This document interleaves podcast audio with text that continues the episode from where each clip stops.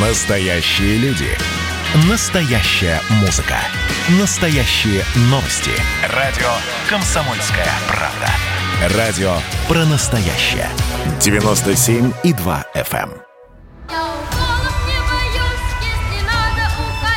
Вакцинация. Которая спасет вам жизнь.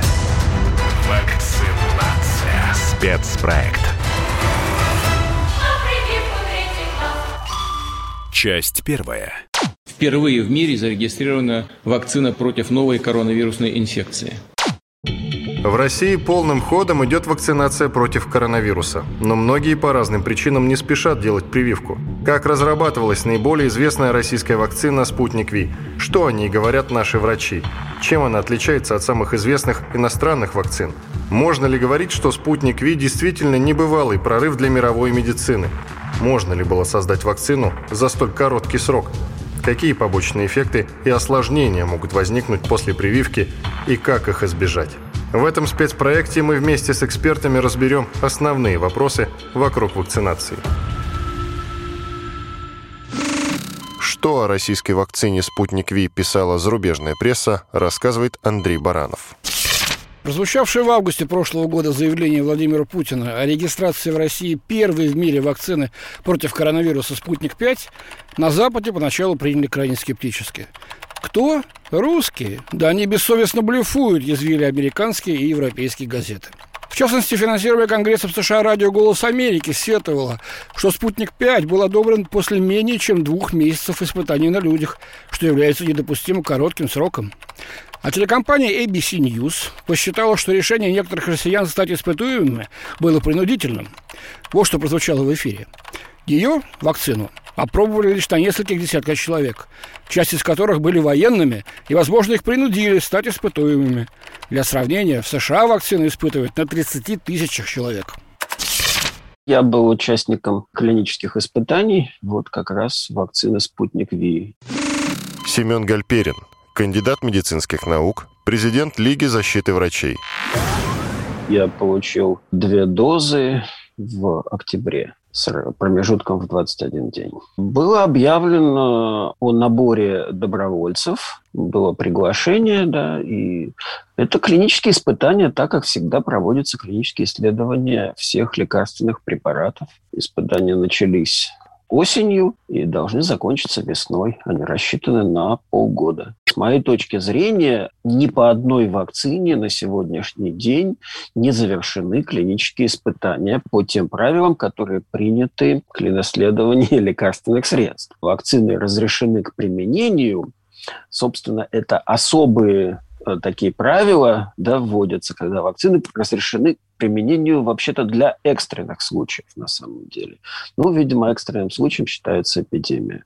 На каждом шагу есть вопросы. Да, это можно объяснить э, сложностью ситуации, особенностью, страхами, страхами людей, страхами правительств и так далее. Вот. Но вопросы все равно остаются, в том числе и к качеству производимых препаратов, эффективности и безопасности этих вакцин. Я сознательно стал участником клинических испытаний, потому что без клинических испытаний вообще получить ни одно лекарство невозможно. Для того, чтобы ввести в практику препарат, том числе вакцину, нужно провести вот эти исследования. Для этого нужны добровольцы. Это обычная практика. Вакцина прививалась дважды с разницей в три недели. После первой дозы у меня была высокая температура. Два дня держалась температура порядка 39 градусов. Достаточно такие выраженные явления были. Я поэтому решил, что, скорее всего, у меня настоящая вакцина, а не плацебо. В группе четверть участников получили плацебо. После второй вакцинации ничего не было, вообще никаких явлений. Я вакцину критикую только по фактам и справедливо, но тем не менее своим родителям я рекомендовал ею привиться. Илья Ясный, руководитель научной экспертизы фармацевтического фонда InBio Ventures. Так что, если забегать вперед, то я считаю, что соотношение э, польза-риск в период пандемии все равно в пользу э, того, чтобы прививаться. Риск в том, что мы слишком мало знаем пока о нежелательных явлениях, о об эффективности тоже недостаточно, в общем-то, знаем, и о качестве производства. Но это три основных параметра любого лекарственного средства, любой вакцины. Нам нужно переходить э, от масштабной такой к массовой вакцинации. И я прошу иметь это в виду, готовить соответствующую инфраструктуру. Слава богу, вакцина наша не требует при транспортировке каких-то экстра необычных условий, как там минус 50, минус 70. У нас все гораздо проще и эффективнее работает. Это можно сделать. Поэтому прошу вас приступать уже к массовой вакцинации всего населения этой вакцины привилась моя супруга. То есть, соответственно, вакцине я полностью доверяю. Евгений Тимаков, врач-инфекционист, главный врач медцентра «Лидер медицина» как и предполагалось, как и было ожидаемо, что первая вакцинация проходит в таком лайтовом режиме, то есть первая прививка переносится в легкой форме, и статистические данные это показывают, то есть нет никаких реакций, небольшое недомогание и все. На вторую прививку, так как уже есть определенный иммунитет, организм реагирует уже более сильным иммунным ответом, плюс это уже другой вектор, который вводится человек, там двухвекторная наша прививка, если мы говорим о спутнике ВИ. На вторую вакцину тоже прогнозируемый подъем температуры, вместе укола дискомфора, болезненность небольшая, недомогание, нарушение сна было. Я переболел сам коронавирусом и очень тяжело. И на такую реакцию, конечно, после такой болезни формируется хороший иммунитет. И поэтому у меня есть запас, что называется, присмотреться ко всем вакцинам. Евгений Очкасов, президент Российского медицинского общества, доктор медицинских наук. Западные, конечно, не рассматриваю. Когда придет время мне прививаться, я думаю, это будет летом, как говорят сейчас, вот, да, вот иммунитет около полугода может держаться после болезни. Притом не после каждого, а после вот такого тяжелого течения, как у меня было достаточно. И поэтому думаю, что летом мне надо будет проконтролировать уровень всех вот своих антител и решать вопрос о прививке. Но это будет либо вектор наш Новосибирска, либо спутник ВИ, что-то из этого. Пойдут ли вакцинироваться москвичи? Об этом прямо сейчас и поговорим. Да нет, нет, наверное. Пока подожду, как она покажет себя на других людях. Посмотрим. А как она должна себя показать? Посмотрим. Сама вакцина, как бы, ну, не знаю, как на нее реагировать пока. Не помню, там были тесты проведены, не были полностью такие основательные. В любом случае, какие-либо есть пока и побочные эффекты. И лучше уж подождать, пока их выявят и ее усовершенствуют. Запритесь в монастыре на три года. И через три года вы убедитесь, есть долговременная побочка или нет на тех людях, которые прокоролись, как сейчас. Вот, например, на мне, на Дмитрии Кулише. Дмитрий Кулиш, профессор Сколковского института науки и технологий, кандидат биологических наук.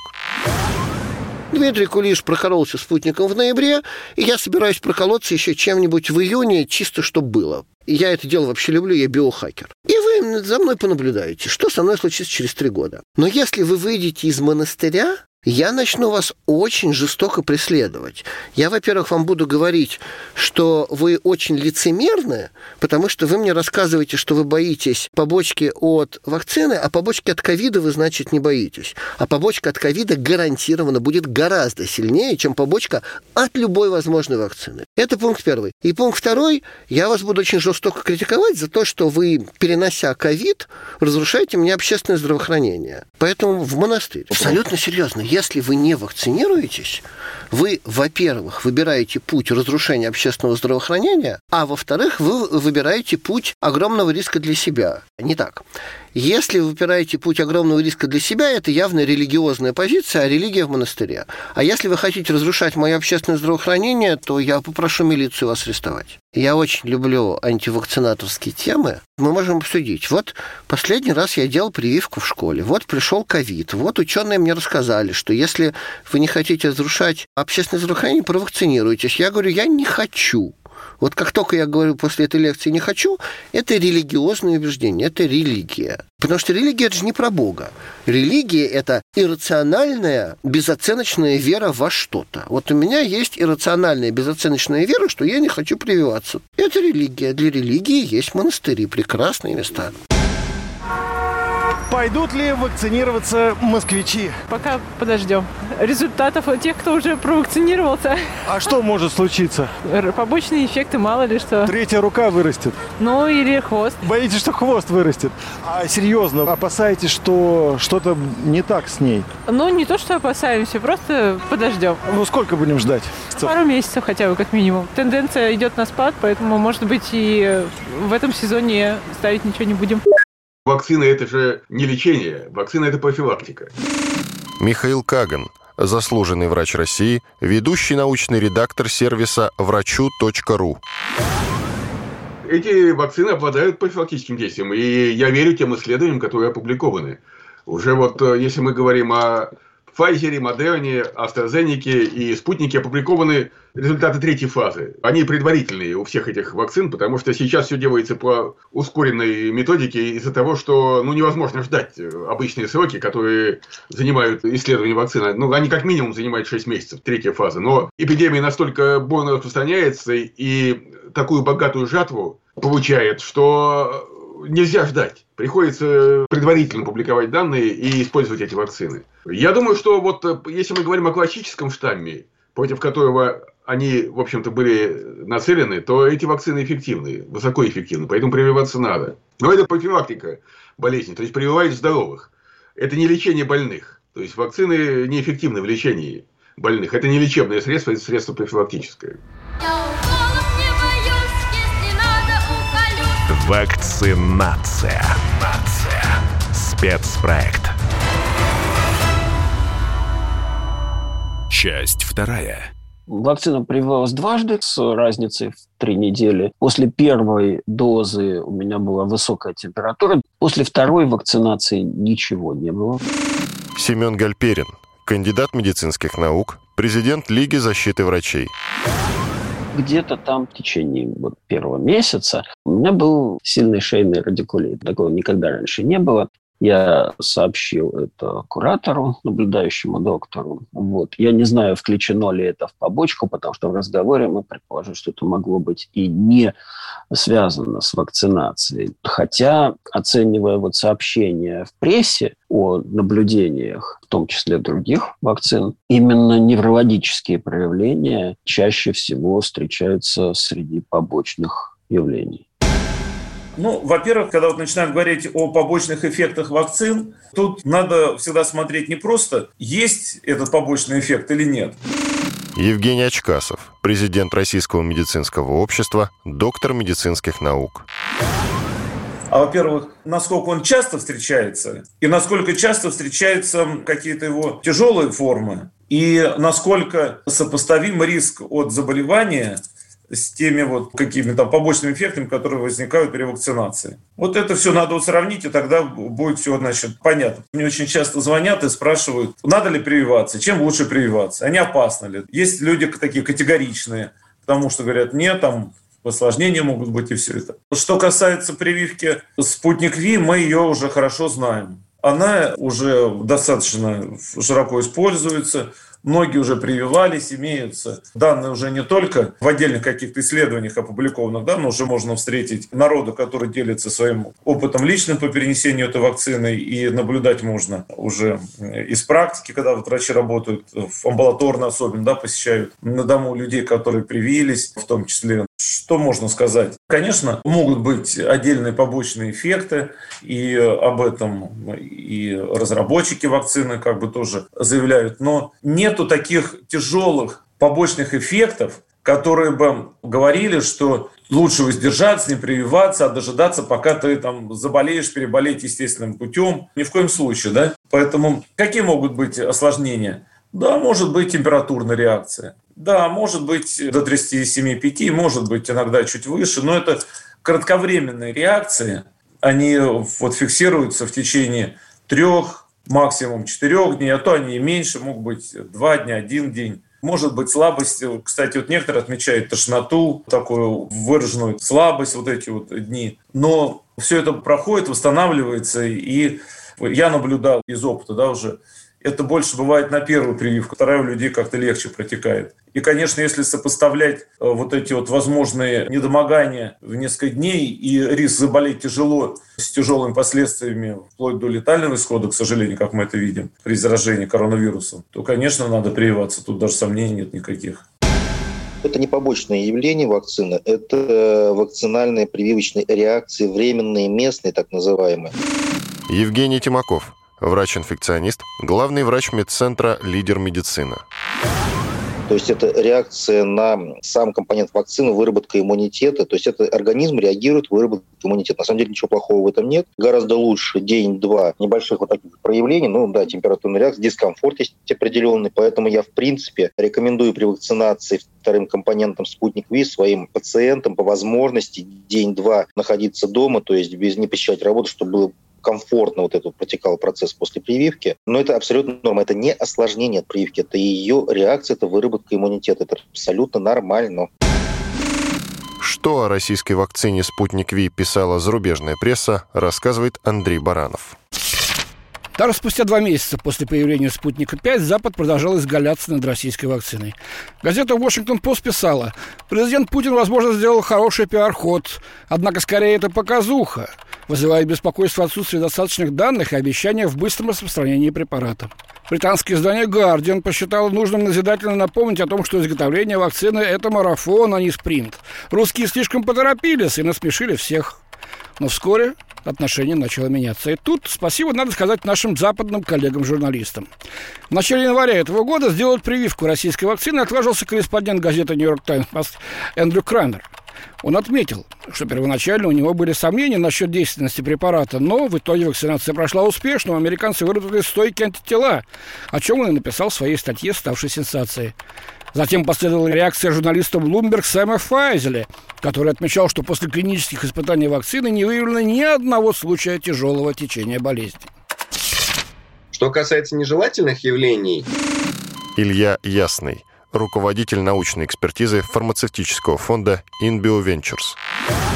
У спутника обычный, в общем-то, на уровне других вакцин, на уровне Pfizer, спектр нежелательных явлений после прививки. Это в основном местные реакции а затем у части людей, привитых э, так называемый гриппоподобный синдром, то есть повышение температуры, мышечная боль в течение там одного-двух дней. Это нормально, это иммунный ответ, скорее всего, на вектор, который несет коронавирусный ген в клетку. И здесь бояться ничего не надо, потому что это проходит. Один из пунктов критики то, что в исследовании э, спутника ВИ не э, исследовались ожидаемые явления, реактогенность то есть при исследовании вакцин обязателен опрос пациентов в течение нескольких дней после прививки на предмет реактогенности. То есть это и такие явления, как, например, зуд, опухлость, покраснение вместе прививки и так далее. Эти нежелательные явления при изучении прививок следует собирать проактивно в соответствии с руководствами. То есть сами исследователи должны опрашивать привитых людей. Вот в случае спутника этого почему-то сделано не было, что вызывает некоторое недоумение. Можно я лучше про Pfizer расскажу? Потому что у них источник побочки один и тот же. Дмитрий Кулиш, профессор Сколковского института науки и технологий, кандидат биологических наук. Нуклеиновые кислоты попадают в клетку правильно через так называемые эндосомальные рецепторы. По-другому они попасть не могут. И в этих эндосомальных пузырьках живут так называемые тол-рецепторы – Тол-рецепторы – это важнейший элемент иммунной системы человека. Их очень много, и всякий раз, когда они детектируют чужеродные нуклеиновые кислоты, они включают драматический ответ организма. Как правило, это хоть какой-то воспалительный ответ. Соответственно, все наши температуры, ломота в мышцах – это все воспалительный ответ, очень слабенький. Сильный воспалительный ответ – это гораздо все хуже. Это вот классический острый ревматоидный артрит, когда человек просто ложится и не может двинуться. Потом, когда Тол-рецепторы ощупали ДНК и РНК и пропустили их дальше. ДНК и РНК попадают в ядро клетки, и там они начинают липнуть к всему, к чему они могут прилипнуть. Они могут прилипнуть, собственно, к геному и изменить свойства генома. Это называется эпигенетические эффекты. Они могут прилипнуть к ДНК и РНК связывающим ферментам, и изменить их поведение. Это называется прямое ингибирование ферментов. И, кстати, из-за этого Pfizer хуже спутника, потому что если посчитать в нагрузке РНК на клетку грубо говоря, килограмм РНК на килограмм живого веса клетки, то у Pfizer нагрузка на порядке выше, чем у спутника. На порядке. Это как если бы мы пробивали стену кувалдой или грузовиком. То есть понятно, что пробивать стену кувалдой гораздо менее опасно, чем грузовиком. Другая аналогия – это как если бы мы пытались убить хищника, нападающего на наш город, либо из снайперской винтовки, либо ядерной бомбой. То есть спутник – это снайперская винтовка, а Pfizer – это ядерная бомба. И понятно, что ядерной бомбой мы его с большей вероятностью убьем, но город пострадает. И вот он страдает. Пойдут ли вакцинироваться москвичи? Не пойду, потому что не верю. Чтобы так быстро разработали, я не верю. Думаю, она не действительно. Неэффективно. Знаете, мы можем сравнивать эти вакцины с теми вакцинами, которые человечество уже знает. Их все-таки много. Михаил Каган, заслуженный врач России, ведущий научный редактор сервиса врачу.ру. Ну, я не знаю ни одну вакцину, которая бы давала бы побочные эффекты через годы. Ни одна вакцина не обладает. Причем очень много ведь вакцин живых. Вот, скажем, мы прививаем детей такими вакцинами, как от полиомиелита, от туберкулеза, БЦЖ, от кори, от паротита. Это ведь живые вакцины. Там живой ослабленный вирус, так называемый аттенуированный. И они не дают никаких побочных эффектов. Но они существуют. Вакцина от, полиомиелита существует с середины 50-х годов прошлого века. И широко прививает э, людей. И вот Михаил Петрович Чумаков, именем которого назван институт, благодаря ему, в общем-то, была ликвидирована в СССР эпидемия полиомиелита, который был тогда одной из самых страшных детских инфекций. Но ведь прививает уже с середины 50-х годов. Ну, какие есть данные о том, что эта вакцина обладает какими-то отдаленными через годы последствиями? Все последствия обычно на короткой дистанции проявляются. Почему мы должны думать, что эти вакцины будут обладать отдаленными последствиями. Ну, скажем, векторные вакцины. Ну, даже обычный дикий аденовирус, который вызывает ОРЗ, он ну, живет э, максимум несколько недель в организме человека. А почему этот э, ущербный штамм инвалид, который сделан э, в вакцине, почему он должен жить годами? Какое у него преимущество по сравнению с диким полноценным штаммом, обладающим патогенностью и способным распространяться в теле человека? А этот не может распространяться, потому что у него э, отсутствуют белки, необходимые для размножения. То есть гены эти просто ликвидированы, изъяты. Никаких таких данных нет. Удивительно, коронавирус бросил человечеству вызов. И вакцины были созданы быстро. Это большое достижение. Были брошены очень большие интеллектуальные силы и материальные средства. И это дало эффект. То есть были созданы вакцины это, конечно, уникальная скорость. И одновременно возникло огромное количество людей, которые не верят в прогресс. И не доверяют этим вакцинам именно потому, что они не верят, что так вот быстро можно достичь успеха, что человечество на это способно, что способна наука. Просто не верят вот в достижение науки и возможности человечества. Вакцинация. Спецпроект. Часть третья. К сожалению, реальный побочный эффект – это те эффекты, которые изменяют качество жизни, жизни угрожающие или вызывают стойкие изменения в организме после какой-то манипуляции. Евгений Тимаков, врач-инфекционист, главный врач медцентра «Лидер медицина». Если мы говорим о вакцинации, то побочный эффект, именно побочный эффект осложнения от этой прививки, ну, в первую очередь это острая аллергическая реакция, да, это вплоть до анафилактического шока. Такие случаи, к сожалению, возможны. Аллергические реакции были на спутник Их мало, но они были. Поэтому э, вакцинация проводится только в условиях поликлиник, оборудованных противошоковыми наборами, только в условиях э, после того, как э, человек осмотрен врачом, собирается анамнез по поводу аллергии, по поводу переносимости прививок. И, соответственно, под рукой всегда у доктора есть наборка, где можно оказать скорую помощную помощь человеку, если вдруг у него аллергическая реакция. То есть реакции, к сожалению, на вакцинации бывают. Но опять же вопрос в том, что большинство этих реакций у тех пациентов, которые носили инфекцию в скрытой форме и не были до конца обследованы или имели хронические заболевания, которые были не выявлены. И эту же самую реакцию мог бы вызвать любой вирус, тот же самый вирус гриппа, герпеса или любой совершенно агент инфекционный, который протекал бы в острой форме. Пойдут ли вакцинироваться москвичи? Ну, у меня знакомые вакцинировались, да, ну... Как себя чувствуют? Нормально, но там уже люди взрослые. Были какие-то побочные эффекты? Нет, не было. Рекомендую, да. А вы? Ну, тоже пойдем, наверное. Конечно. Когда? Как только будет возможность. Ну, не торопитесь, э, смотрите на других, другие делают или нет. Да, совершенно верно. Если мы говорим о вакцинации вообще, я сторонник, э, чтобы человек был обследован хотя бы минимально, то есть дать хотя бы общий анализ крови, чтобы не было скрытого воспалительного процесса, общий анализ мочи. Евгений Тимаков, врач-инфекционист, главный врач медцентра «Лидер медицины».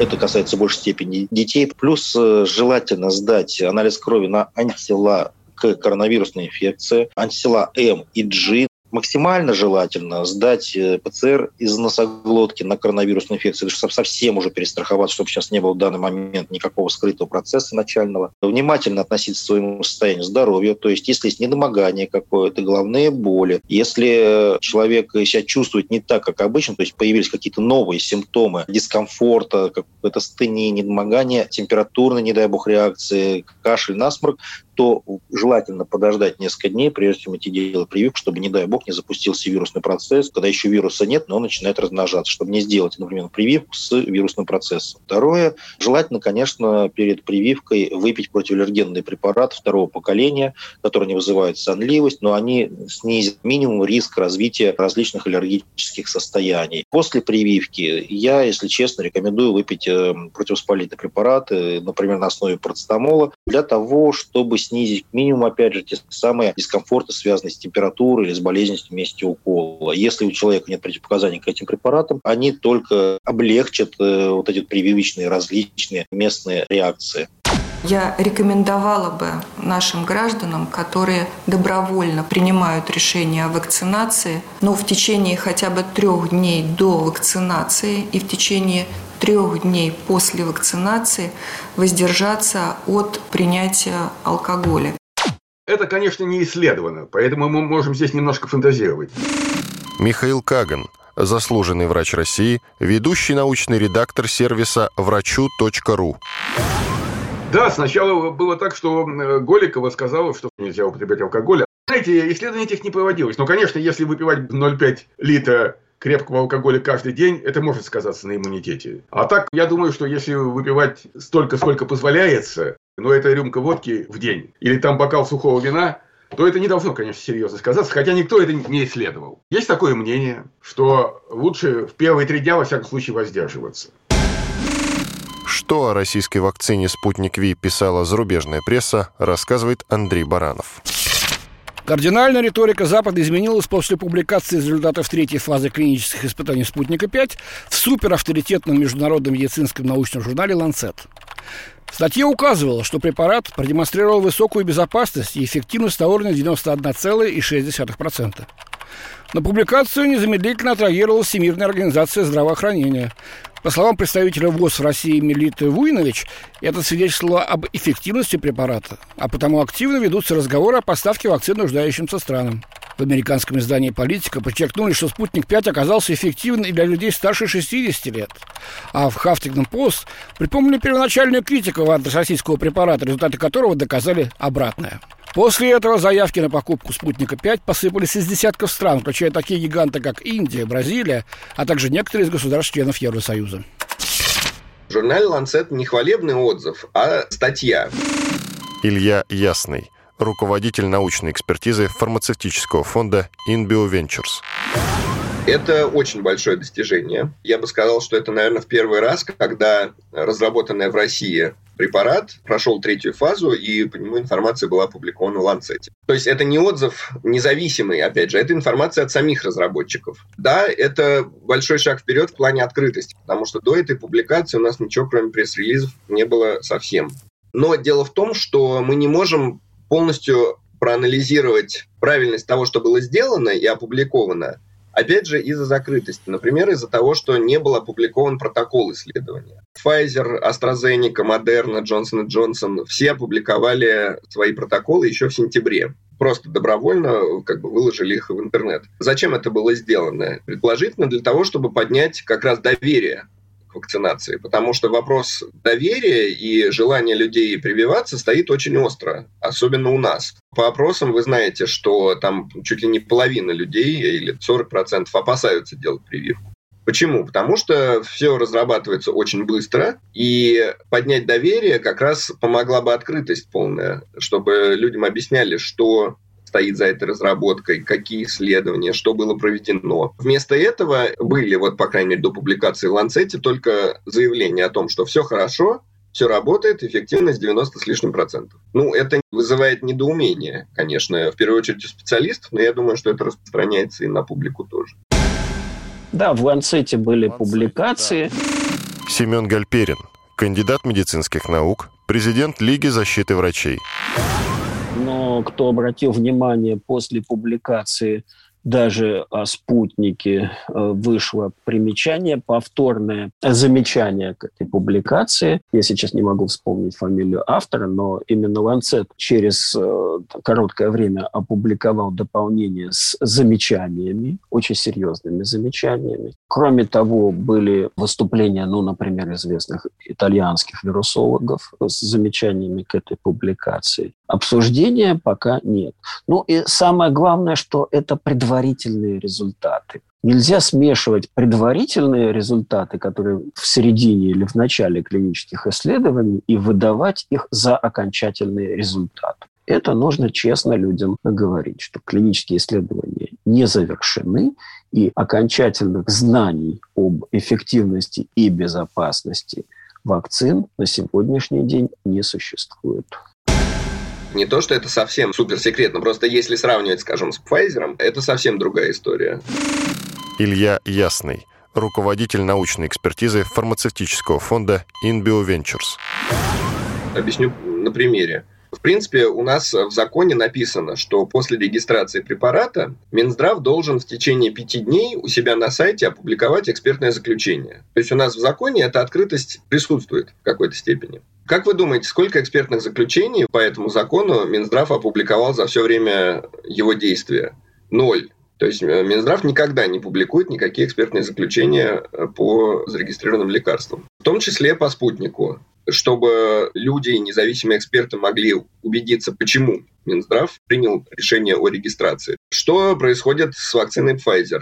Тоже все, естественно, очень поспешно делается, очень быстро, в сжатые сроки, вызывает огромное количество вопросов. Но вы сейчас заходите на сайт Европейского агентства по лекарствам, американского регулятора, и видите там сотни страниц экспертных заключений. Независимые эксперты, не сама компания их написала а независимые эксперты проанализировали исследования на животных, исследования на людях, производство, контроль качества. Все это выложено в открытый доступ, вы можете с этим ознакомиться. Не забывайте, что все почти клинические исследования, которые идут, они имеют финансовую составляющую, и заинтересованные компании, в данном случае Pfizer, с огромными миллиардными оборотами, заинтересованы в том, чтобы о ее вакцине писали больше и с разных сторон.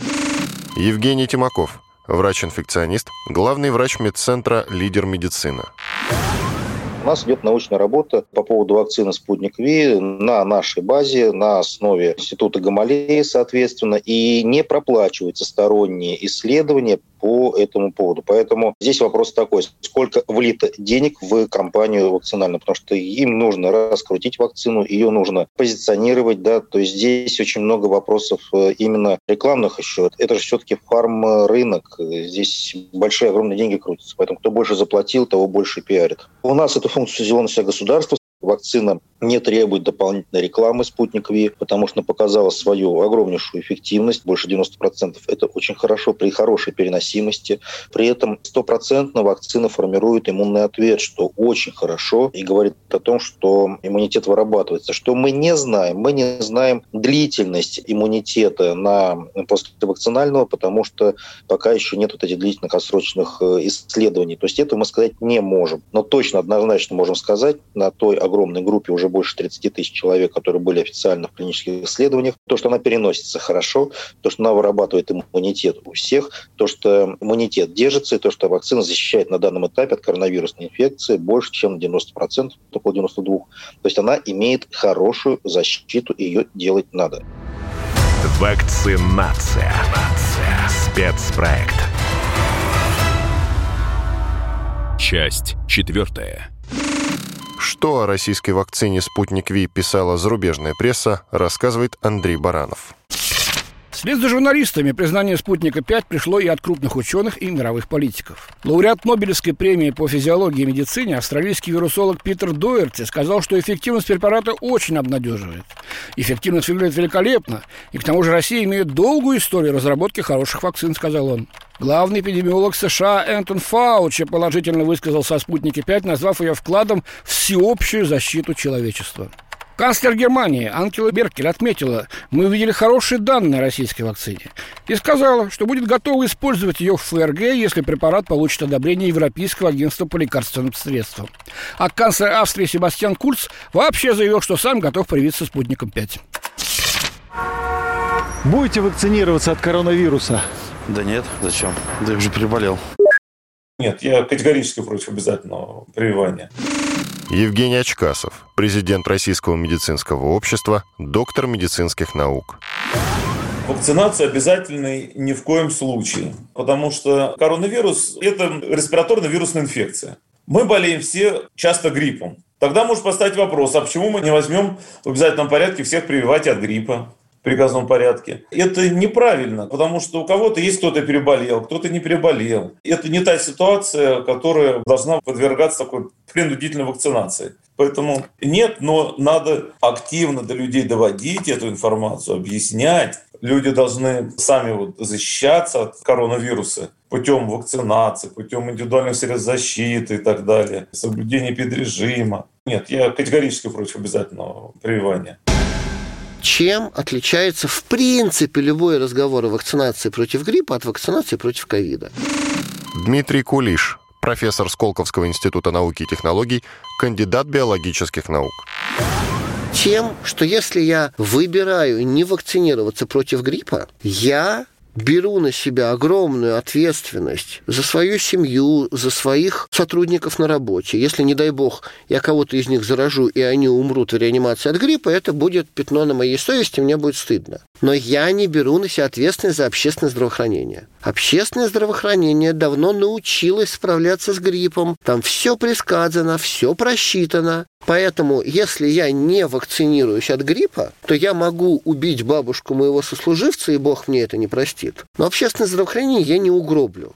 Поэтому те люди, которые выбирают не вакцинироваться от гриппа, вызывают у меня гораздо меньше осуждения, чем те люди, которые вызывают не вакцинироваться против ковида. Потому что ковид гробит общественное здравоохранение. И если вы меня сейчас спрашиваете, надо ли вакцинироваться против гриппа каждый год, Моя рекомендация, конечно, вакцинироваться, и я, и вся моя семья вакцинируемся, но еще раз, если вы мне скажете, что я выбрал не вакцинироваться против гриппа, я буду продолжать жать вам руку и вести с вами беседы о философии и семантике. А если вы мне говорите, что я выбираю не вакцинироваться против ковида, я вас буду бояться, я к вам не буду подходить, поэтому мне не получится пожать вам руку, и я буду все время издалека вам кричать, что вы, а, убийца пенсионеров, и, б, разрушитель общественного здравоохранения. Пойдут ли вакцинироваться москвичи? Уже сделал. Ну, такая слава была, в принципе. Все хорошо. А почему решили сделать? Все делают, и я делаю. Прилетают оттуда, отсюда. Вот как-то страшно все-таки все равно. Ну, а сейчас уже спокойнее как-то ходите? Ну, вроде пока да. Но все равно опасаюсь. Опасаетесь в маске? Это правильно. Очень важно проявлять единство. То есть нельзя побороть эту эпидемию, если каждый будет думать только о себе. Потому что, не прививаясь, мы препятствуем коллективному иммунитету. Михаил Каган, заслуженный врач России, ведущий научный редактор сервиса врачу.ру. Иначе не получится добиться коллективного иммунитета и не получится задавить вирус. Почему? Вы понимаете, вот какая ситуация возникает. Когда вирус был еще весной, то есть и была первая волна так называемая, и люди были неиммунные, не было вакцинированных, единицы переболели, он как бы легко распространялся. И какие-то штаммы не имели преимущества, несмотря на то, что мутации у него с определенной скоростью возникают. Сейчас, когда есть большое количество неиммунных людей, которых вирус заражает, и есть уже люди иммунные, что происходит? Вот в неиммунных людях случайно возникают мутации. Этот вирус мутирует с определенной скоростью, как весной, так и сейчас. могут возникнуть такие мутации, которые случайно могут дать возможность вирусу инфицировать тех, кто уже переболел или провакцинировался. Даже пусть не вызывая у них тяжелые заболевания, но размножаясь в верхних дыхательных путях, в носу, допустим, и распространяясь. И получается так, что вот такая половинчатая вакцинация, она приводит к тому, что вирус начинает эволюционировать. То есть мутирует он как мутировал прежде, но преимущественно начинает получать те штаммы, которые способны развиваться и вакцинированных. Это создает опасность того, что появятся штаммы, убегающие от э, уже существующего иммунитета. И тогда получается, что просто весь тот наработанный коллективный иммунитет может оказаться недостаточно эффективным, и все вспыхнет заново. Эти мутации, они возникают, скажем, у одного из тысяч вирусных частиц. Если бы они возникли весной, они бы не распространялись, потому что и обычные классические штаммы имели поле для заражения, ни у кого не было иммунитета, и эти вот мутирующие штаммы не имели бы преимущества и не распространялись в популяции. А сейчас, когда они имеют преимущество по сравнению с классическим штаммом, они могут распространяться больше и могут стать доминирующим, вытесняя этот штамм. Поэтому, понимаете, когда мы оставляем людей в большом количестве неиммунизированных, это является полигоном для вируса, для новых мутаций и для того, чтобы он эволюционировал, приспосабливался уже к тем, кто вакцинирован, и сумел на них перекидываться. В этом вот еще и опасность неполноценной вакцинации и не быстрой длительной вакцинации. Поэтому, когда люди отказываются, это значительно затрудняет борьбу с эпидемией и Вообще может возникнуть так, что параллельно с классическим штаммом, который будет заражать неболевших и невакцинированных, появится COVID-21 который будет заражать всех. Такая опасность теоретически есть. Будем надеяться, что этого не произойдет, но хорошо бы вот одномоментно, если бы это удалось привить там 70% населения, вирус бы задавили, он бы не смог не мутировать, ничего, ему же надо в людях быть, чтобы мутировать. И он бы остался только в летучих мышах. Значит, те люди, которые в силу целого ряда причин не могут привиться, ну, скажем, дети их не прививают пока, потому что вакцины на них не были испытаны, а это существенная часть населения все-таки. Какие-то пожилые люди, очень пожилые, они могут не вырабатывать иммунитет на вакцины, или хуже вырабатывать. Мы их э, как бы подставляем этим делом, тем, что вот э, молодые и здоровые не, не вакцинируются. Пойдут ли вакцинироваться москвичи? Я буду вакцинироваться, чтобы не заболеть и не заразить маму. Это второй грипп. Мы будем жить с ним, пока мы либо не все не переболеем, либо пока мы все не перевакцинируемся. Это будет. А когда пойдете? Как только откроют. Да, желательно, чтобы большая часть людей все-таки делала прививки, но заставлять делать вакцинацию насильно, я считаю, это неправильно. Евгений Тимаков, врач-инфекционист, главный врач медцентра «Лидер медицины» ни в коем случае не обязательно. Каждый волен сам выбирать, как говорится, свою судьбу в кавычках. Да, для здравоохранения и вообще для государства важен популяционный иммунитет. Это понятно, потому что чем больше людей будет невосприимчивых, тем меньше будет и процессов. Да, желательно, чтобы большая часть людей все-таки делала прививки, но заставлять делать вакцинацию насильно, я считаю, это неправильно. Каждый должен сам к этому подходить. И по факту вакцинация в данный момент – это спасение своей личной жизни и осложнение коронавируса. Потому что столько, сколько я видел и сколько я знаю случаев и летальных, к сожалению, уже больше 50, и осложнений отсроченных от ковида, и течение тяжелого ковида, и вообще осложнений от него. И я скажу так, лучше день-два температуры на прививку, чем два месяца в постели с тяжелыми проявлениями. Поэтому каждый волен сам выбирать. Просто людям нужно понимать и знать, для чего делается прививка. И сообщество международное приняло вакцину как хорошую. Потом, правда, через три недели после того, как все сказали, что замечательно, все хорошо, пошли политические амбиции стороны лидеров европейских. Но это уже чистая политика. Изначально научное сообщество вакцину признало хорошей, качественной, действенной. И это открывает, скажем так, возможности для населения узнать об этой вакцине больше, довериться ей. Это первое. Второе, сейчас уже все видят вокруг, как э, прививаются их соседи, и все видят, как болеют соседи или родственники. Поэтому, наверное, все-таки выбор в сторону вакцинации к лету будет у большей части населения. Я думаю, большинство сейчас хотят вакцинироваться. Сторонники и противники вакцинации были всегда. Причем противник вакцинации около 30%, и из них истинные противники на самом-то деле не больше 4%. Все остальные сомневающиеся в основном. Вопрос, как будет доноситься информация. У меня тоже очень много противников прививок вакцинации, которые мы делаем детишкам и взрослым. Но если объяснить, для чего, как и почему, то, поверьте, большая часть э, противников становится на сторону все-таки вакцинации, на сторону прививок. Поэтому здесь правильное, грамотное объяснение, разъяснение населения, для чего, как, почему, как действует. И, естественно, открытые данные публикации. Это самое основное. Что о российской вакцине «Спутник Ви» писала зарубежная пресса, рассказывает Андрей Баранов. Признав высокое качество «Спутника-5», на Западе задумались, а почему это признание далось столь непросто? Хороший ответ на этот вопрос дала австрийская газета «Винер Цайтунг». Издание пишет, что шок, который испытала Европа от российской вакцины, обусловлен стереотипами, сложившимися на Западе. Россия преподносит миру слишком много сюрпризов, чтобы представление об отсталости, культивируемой на Западе, продолжало существовать. И это касается не только современных вооружений, но и других сфер, среди которых медицина. В беседе с газетой политолог Герхард Мангот указал на то, что Россия постоянно предъявляет миру успехи в естественно-научной сфере – он считает, что это связано не только с большим вниманием, которое страна уделяет науке, но и с наследием Советского Союза, в котором, как он заявил, верили в науку и прогресс.